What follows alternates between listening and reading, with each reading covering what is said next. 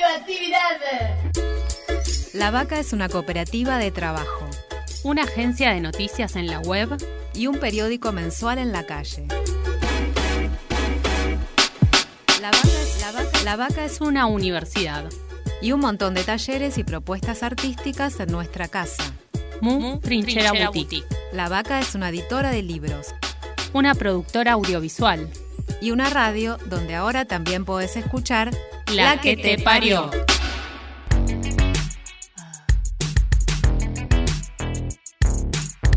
Estamos gestando una nueva dirección, criando futuro. La que te parió. No me digas si te gusto, ni lo que tengo que hacer. Es mi vida, soy mi dueña. No tengo nada que perder. Ni cuentos de hadas, ni historias de terror. Mi pasión, mi deseo. Arman mi ilusión. Escúchanos, escúchate. De esto vos también sos parte. Un grito de liberación. La que te parió. Desde el 20 de marzo hay en nuestro país aislamiento preventivo obligatorio. Eso quiere decir que sacando contadas excepciones, no salimos de nuestras casas. Durante todos estos días, las redes sociales y también algunos medios se llenaron de mensajes que alertan. Ojo, no comas de más que vas a engordar. Se habla mucho del miedo a que la cuarentena termine y que nos encuentre gordos, gordas, gordes. Se habla en la televisión, en las redes sociales, en las mesas familiares, en los grupos de WhatsApp. Pichi es cocinera, bailarina, performer y activista gorde y compañera en la cooperativa. Con ella empezamos a pensar. Para mí hay una cuestión en cuanto a la cuarentena que es real, que es que nosotros solemos eh, transitar nuestra vida, gastar energía, salir a la calle, como en general las actividades, la rutina es otra, y en este caso eh, no es tan posible, entonces como todo lo, que todo lo que gira en torno a la alimentación empieza a ser como más duro también, porque porque uno sigue siendo la misma persona y sigue teniendo los mismos hábitos, pero está más estática y está bien y está, digo, está bueno poder pensar en cambiarlos y todo, pero también existe como una violencia mediática que está en los canales de comunicación, en, en un montón de espacios que tiene que ver con esto de, eh, bueno, nada, no engordes, que no te encuentres más gordo, que, que ahora es el momento de cerrar la boca y la realidad es que cuando una situación como un aislamiento te atraviesa, te atraviesa como el aislamiento social, el aislamiento emocional, saber en qué situación te encontrás, que te pueden estar, digo, te pueden estar pasando un montón de cosas de repente no es un mensaje que te haga sentir bien, como sumarle a un montón de cuestiones que tenés que estar controlando desde lo emocional, a la vez la exigencia de no estar más gorde, no, no comer demasiado, no, es un montón. Para mí tiene que ver con que es como el cuerpo gorde, el cuerpo gordo es el cuerpo que yo no quiero tener. No quiero tener, que si me llega a suceder sería terrible, que no puedo creer cómo vos podés salir a la calle con ese cuerpo, porque a la vez eh, hay un montón de mensajes que incluso son positivos, que lo que nos están diciendo es eso. Si yo tuviese tu cuerpo, me muero y hago algo para cambiarlo. Entonces, como esta idea solamente refuerza y también el hecho de estar aislados y, y que la información se propaga de otro modo, porque no nos pasan grandes cosas, porque cuando vos salís a la calle, te cruzaste con el vecino, fuiste, trabajaste, vos volvés a tu casa con un montón de situaciones encima que son las que te fueron eh, pasando durante el día, las personas con las que hablaste, lo que viste por ahí. Ahora no te pasa nada y lo que te pasa está dentro del celular.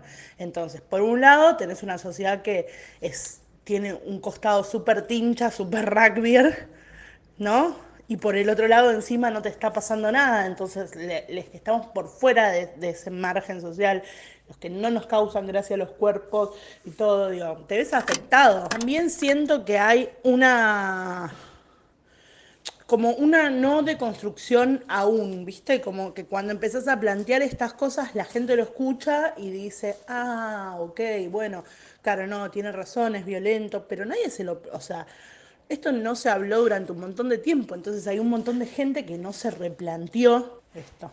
La que te parió. Para impulsar el debate, Pichi le puso cuerpo y voz a un video que hizo La Vaca, donde se muestra la cantidad de memes y comentarios que circulan de manera violenta. También impulsó una encuesta preguntando qué producen esos memes. Recibió un centenar de respuestas. Ninguna de las sensaciones que generan el ver un cuerpo gordo como foco de burla es positiva.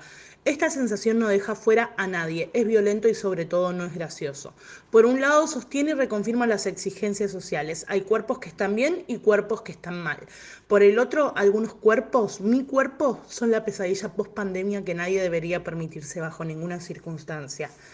La tarea de no opinar sobre el cuerpo ajeno es para todos los días. Si en esta cuarentena ponemos en práctica reservarnos nuestro comentario sobre los cuerpos ajenos, solo para solamente quienes nos lo piden, quizás se nos haga costumbre y sea un aprendizaje más que nos deja este contexto de barbijos y alcohol en gel. Somos chispas y juntas somos fuego, fuego, fuego, fuego. Ay, yo quisiera que tus besos fueran para mí. Yo quisiera tu voz en mi jardín, pero no sé si el destino te pondrá otra vez en mi camino.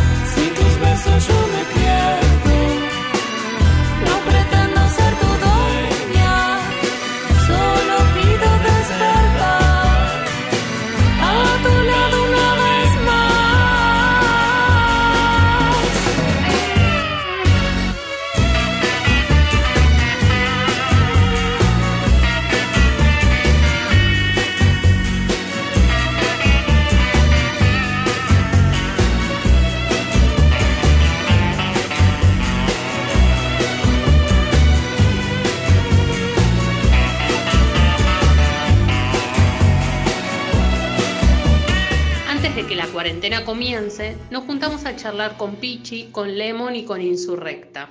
Tienen 32, 25 y 26 años. Son modelos, actrices, escriben y son militantes gordes. Las encontró la militancia y desde sus recorridos nos ayudan a pensar sobre la diversidad, el deseo, la comida y la salud. Llegaron a esta entrevista con bodys de encaje y transparencias bajo la ropa que se sacaron para posar frente a las cámaras. ¿Cómo es su relación con el espacio público? Escuchemos primero a Pichi. Pero como tengo la sensación de que hay determinados targets a las que la gente tiene mucho más en la vía pública, como una sensación de que le podés faltar el respeto o decir cualquier cosa, y es que si vos ves una piba, por más hegemónica que sea, vestida de traje, yendo caminando a la oficina, con toda la rigidez que incluye eso, es muy probable que si pasa por un grupo de cinco pibes que están en la calle, no le digan nada, pero si es una gorda, tipo tetona y todo eso, eh, o sea, digo, es como ni siquiera tiene que ver, no es, no es una relación directa con el nivel de belleza o no, o no lo pone en discusión, sino que la gente se siente más habilitado a decirte, tipo, ah, mamá, da, todo lo que viene acompañado con caminar con la calle, por esta cuestión de la mucha carne, ¿viste? La Pichi nos cuenta una realidad de todos los días, la que sucede cuando salís a la calle. Escuchemos ahora qué nos cuenta Lemon y después qué nos cuenta Insurrecta. Sí, también pasa que, bueno, nuestros cuerpos que tienen más carne también, más a mí me cuesta, tipo, bueno, ahora está mucho, bueno, la ley de talles también se aprobó, pero y hay muchas más opciones por ahí por emprendedores para vestirse, pero yo usaba todo muy apretado también porque no tenía otra opción y siempre con todo afuera. Entonces era muy fácil también que me digan cosas, bueno, ahí estoy hablando más de la mirada masculina me parece, pero también sí me pasó de señoras mirándome porque estoy una pollera corta, la celulitis afuera, tipo, te miran. Sí. Raro. Sí, es como que ya el hecho de ocupar un cuerpo que no es eh, el que se debe, eh, la gente tiende a, mirarte más, a, tendés a llamar más la atención, como sobre todo cuando una adopta un rol más empoderador, ¿no? Creo que esto es algo que está sucediendo ahora porque tenemos un montón más de herramientas, porque hay un activismo andando, porque hay eso, una ley de talles, que son luchas que vamos conquistando las personas gordas y que también cuando una se empodera en su cuerpo y empieza como a mostrarse más y a sentirse más libre de andar en la calle es cuando te chocas con todo lo que no, o sea, de seguís no perteneciendo, o sea, desde un lado o del otro seguís no estando en esa en ese lugar donde te ponen, donde deberías estar, que nada, el gordo no debería existir directamente, o sea, tu existencia gorda tiene que ser para bajar de peso, no tiene que ser para vivir, o sea,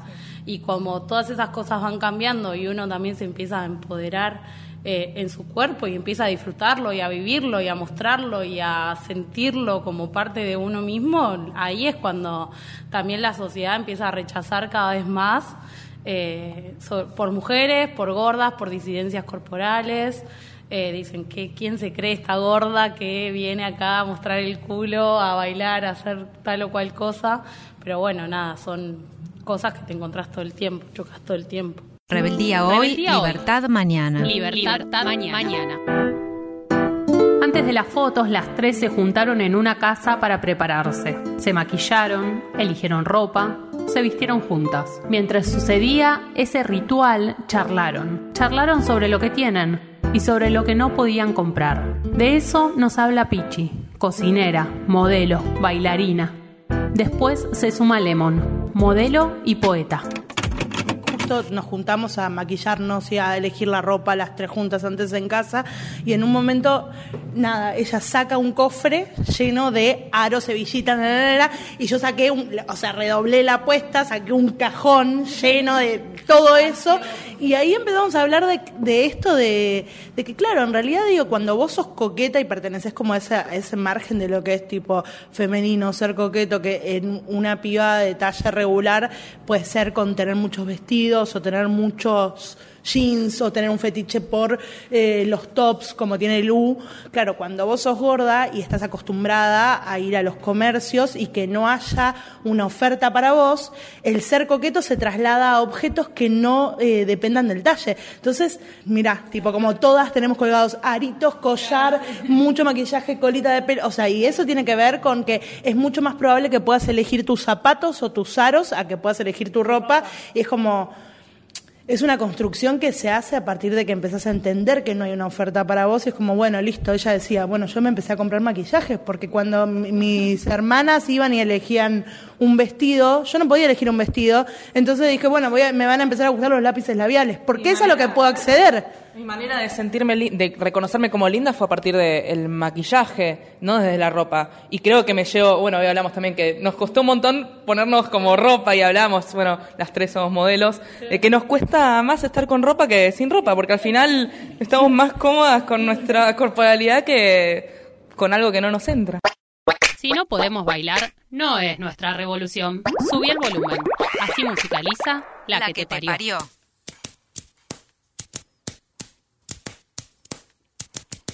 Celulítica, la pili. Yo sé que te gusta. La percusión. Lo que está escuchando no es un tambor. Es un sonido más sabrosón. Hacia tu oreja desde mi jamón. Mulona, mulona, mulona, mulona,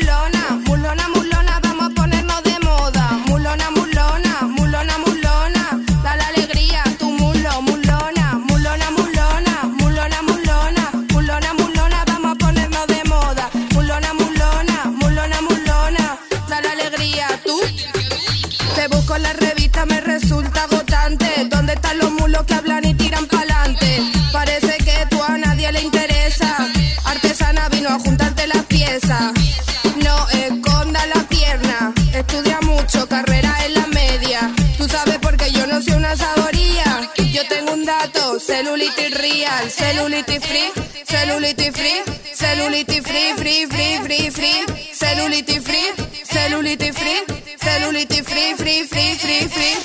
Yo voy a hacer que te saquen en la tele. ¿Por qué tanto miedo si tú también la tienes? Lo feca, está muy aburrido. No Photoshop, no peime un cocío. Mulona, mulona, mulona, mulona, mulona, mulona, vamos a ponernos de moda. Mulona,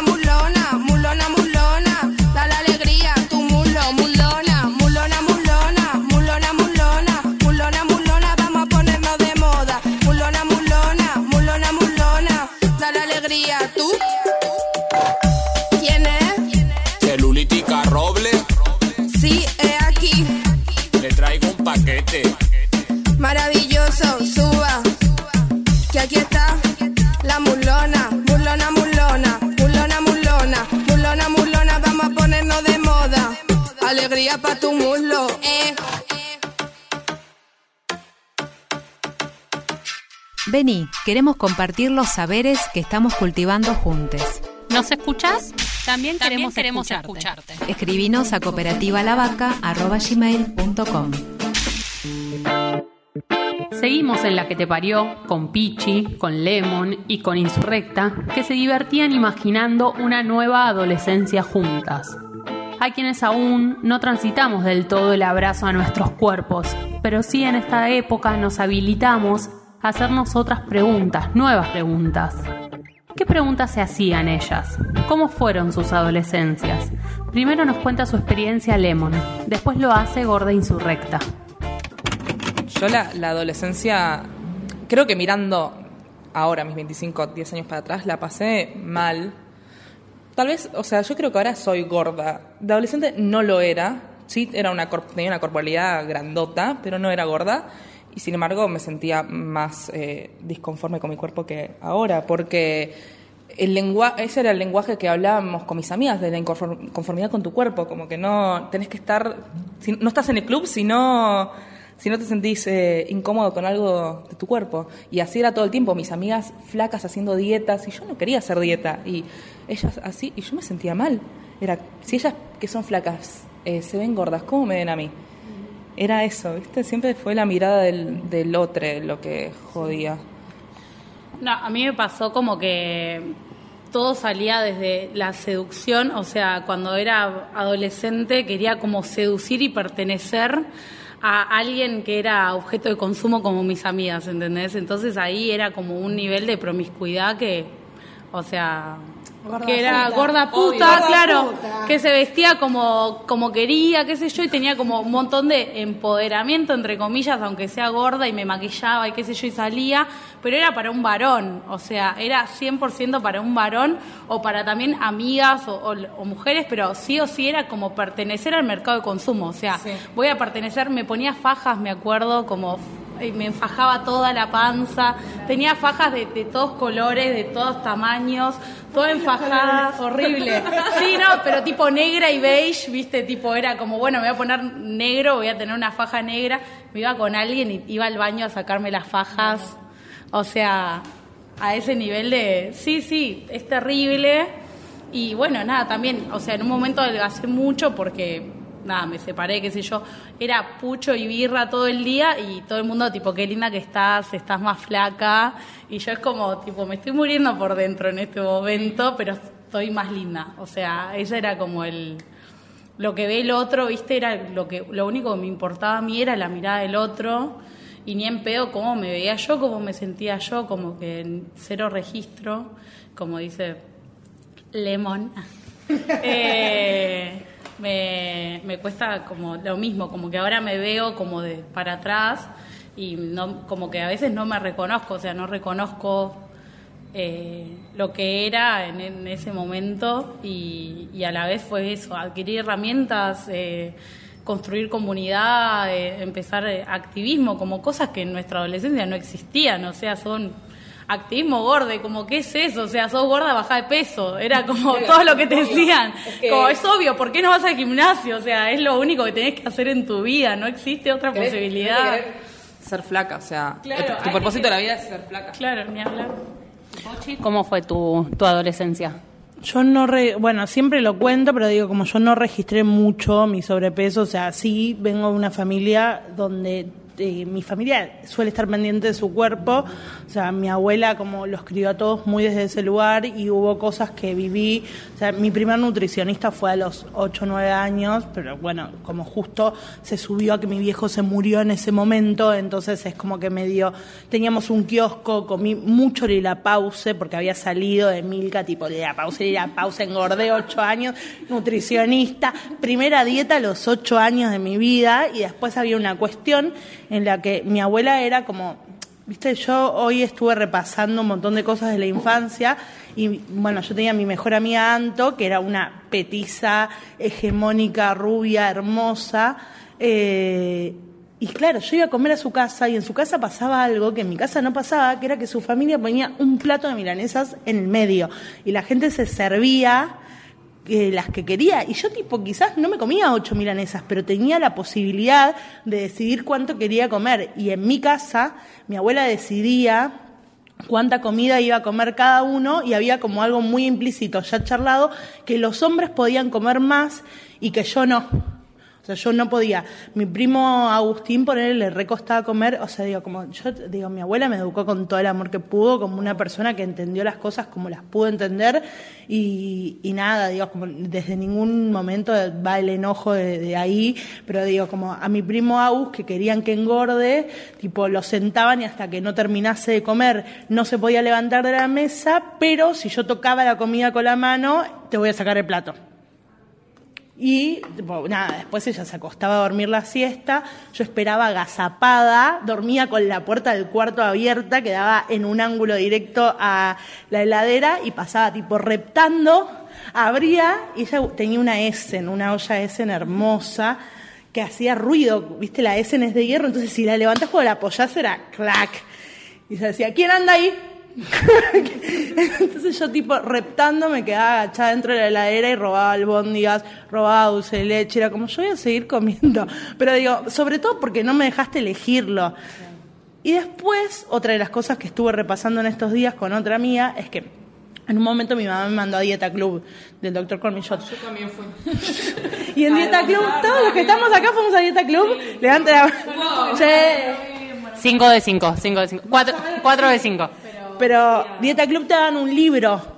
A mí me parecía patético. Como yo me enojaba mucho con mi mamá porque le decía, mamá, me estás mandando donde están los gordos llorando.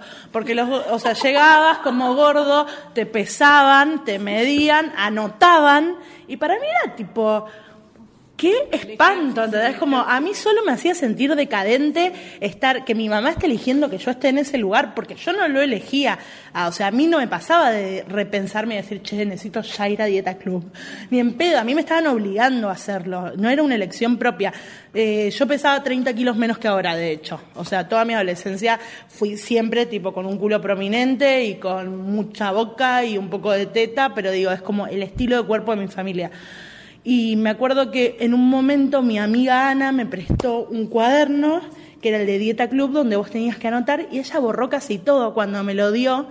Pero en una de las hojas que yo me acuerdo cuando lo leí me puse a llorar, tipo como decías, bueno, ¿qué querés cambiar cuando cambie tu cuerpo? Y ella puso que en la calle me dejen de gritar gorda. Y tipo, a mí me partió el corazón y ahí empecé a darme cuenta que claro, yo porque estoy en mi nube de pedo en la que nunca me consideré gorda y siempre me sentí una divina, pero que a mí también me gritaban gorda por la calle.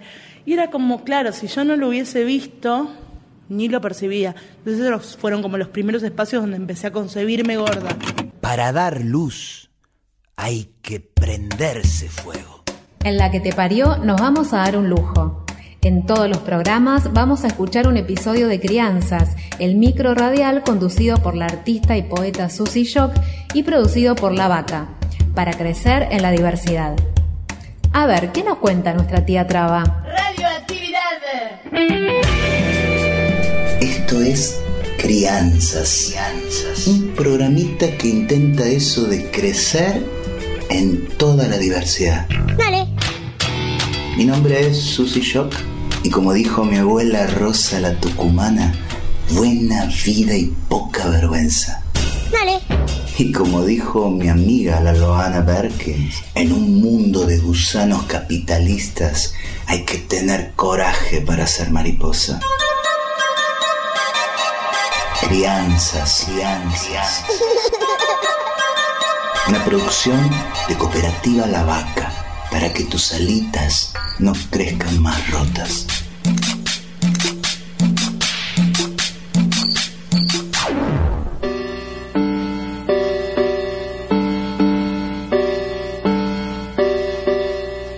Me sorprendió la mamá de ese compañerito de Uriel que nunca me saluda y con la que nunca cruzamos palabras, pero que basta que llegue yo a la misma puerta de la escuela esperando que salgan todos esos guardapolvos blancos desesperados por el aire de la calle, el aire del abrazo, para que, sin disimulo, elija la otra punta de la vereda en la que me pare yo.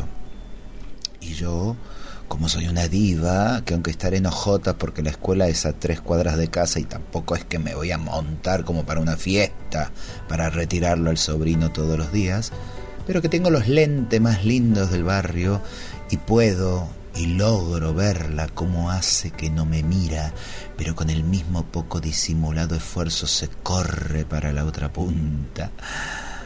Por eso decía que me sorprendió que me saludara, que me hablara porque parece que su nene quiere y le insiste en venir a jugar a casa.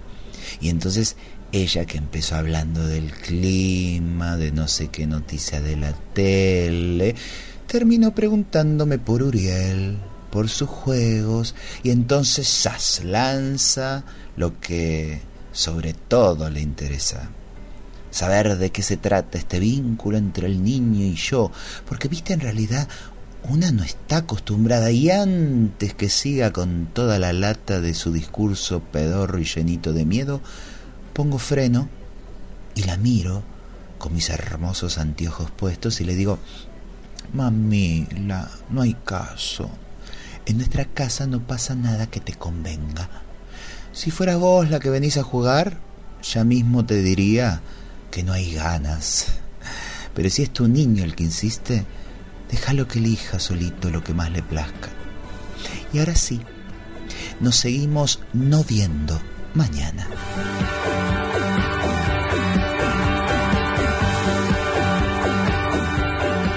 Mm, cada vez más afilada anda esta tía. Beso y abrazo de tía Traba.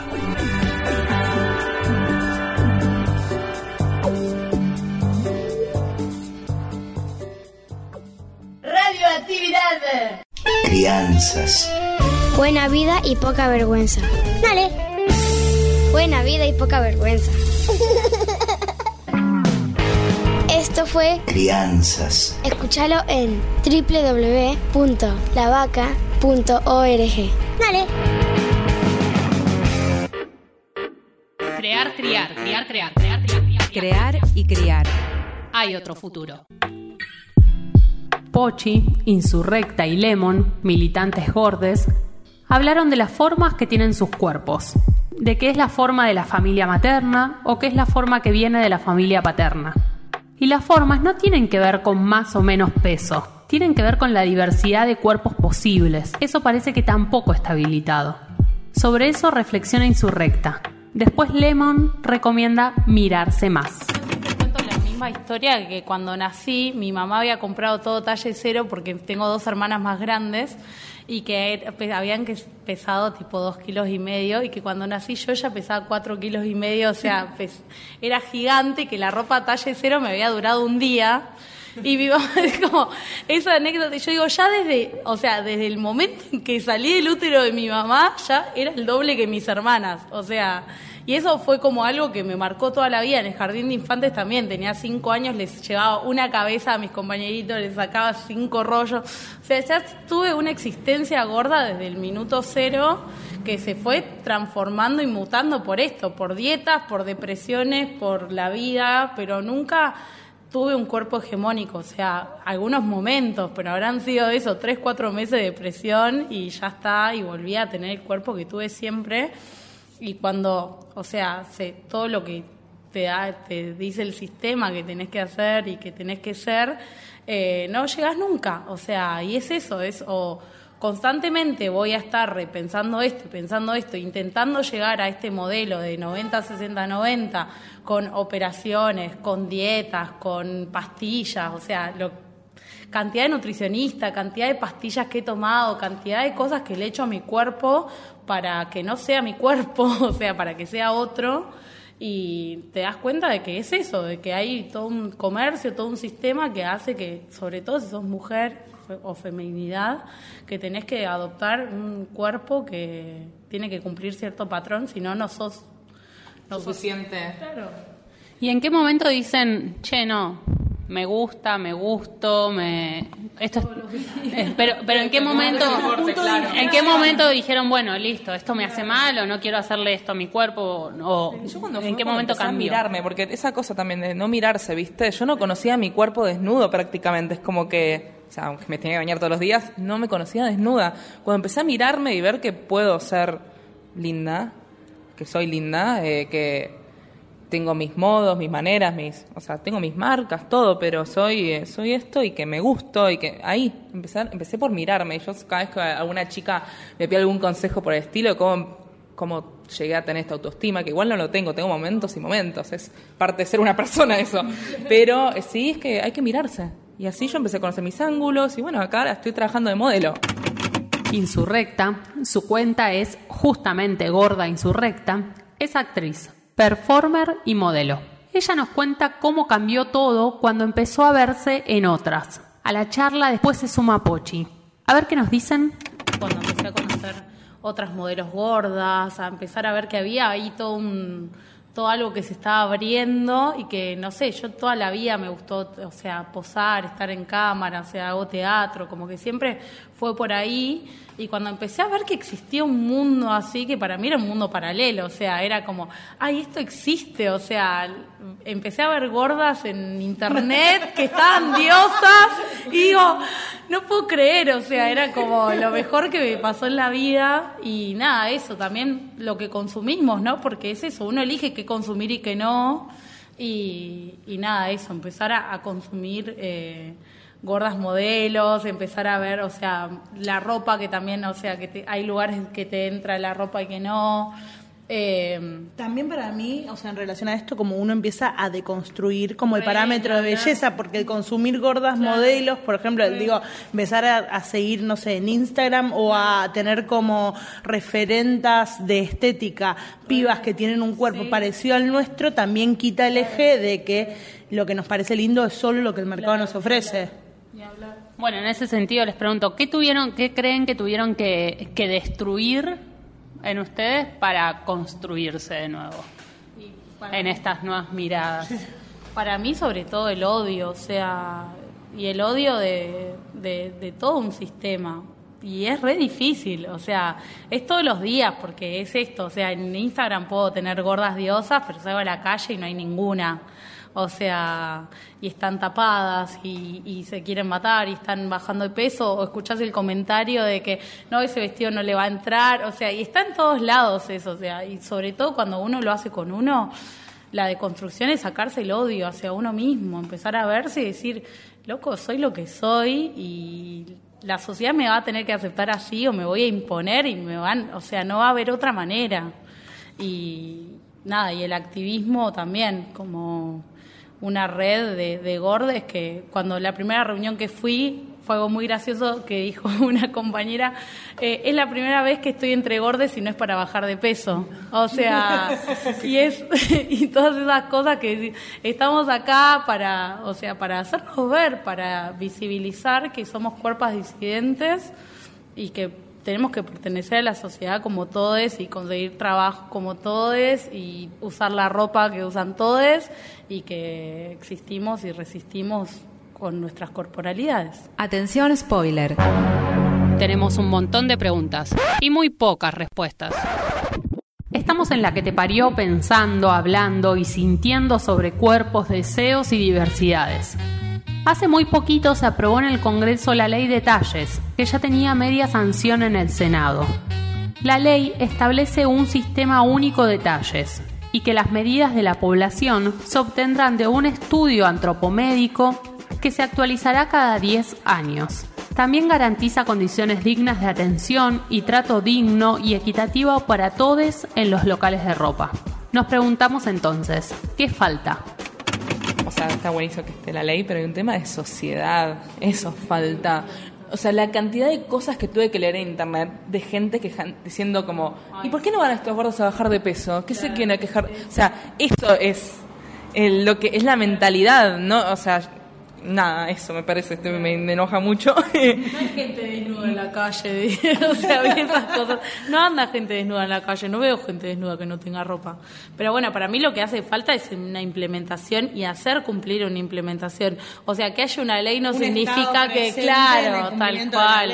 Que haya una ley no significa que se cumpla, eso lo sabemos, o sea, con un montón de leyes que sabemos que existen y que no se cumplen y que no hay un Estado ahí. Entonces, lo que hace falta sobre todo es saber que tenemos un marco legal que hace que podamos vestirnos como querramos y que igual vi que no es tipo por locales, porque no es algo que se puede regular, sino que es para que las grandes empresas y marcas tengan un modelo más argentinizado de lo que sería eh, la ropa, igual me parece perfecto porque es eso, ven- venimos con talles súper mega chiquitos que la mayoría de las personas no encuentra ropa, no es solamente la gente gorda, o sea, hay una mayoría que no tiene cómo vestirse, por lo menos no lo tienen del rango de tres cuadras a la redonda de su casa, viviendo en Capital, ¿no? que hay locales de ropa por todos lados, tenés que irte sí o sí a lugares específicos a comprarte ropa específica porque no existen en todos lados. Sí, a mí me impactó mucho ver cómo esto, eh, vestirse es un derecho. Y fue como, oh,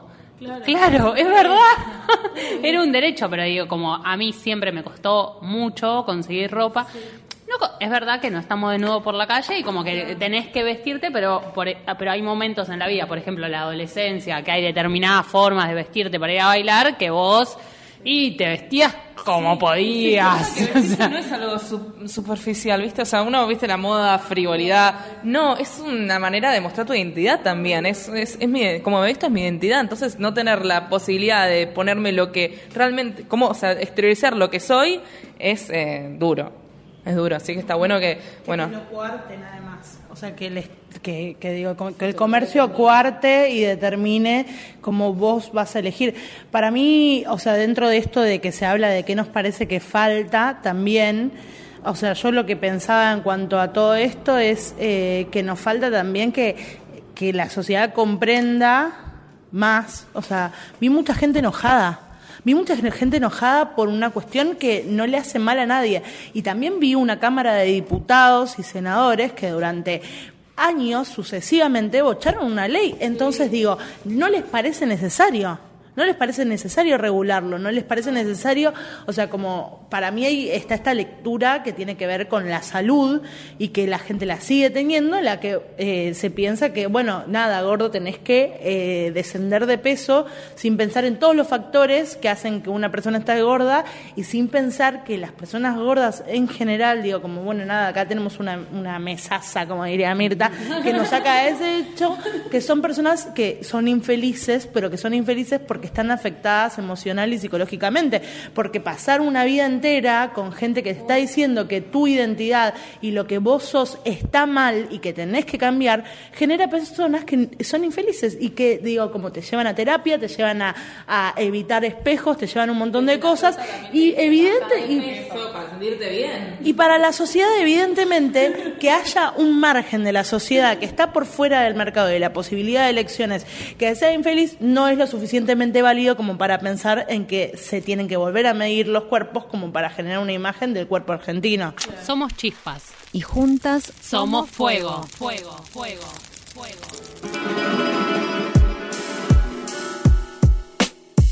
Semilla latino. Semilla latina. Semilla latino.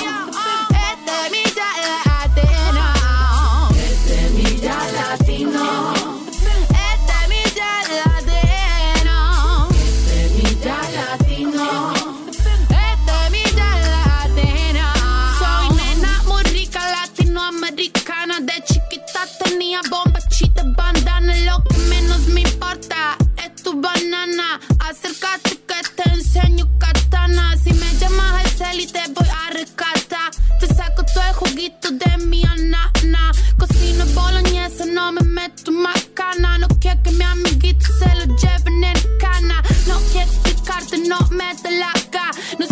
Sé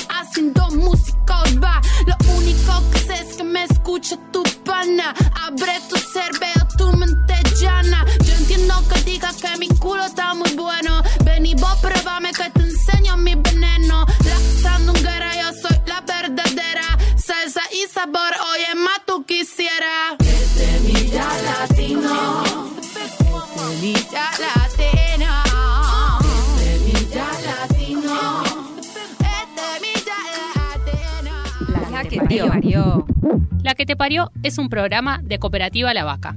La seguimos en www.lavaca.org. Esta producción es una alianza de Cooperativa La Vaca y Cooperativa Radio Sur.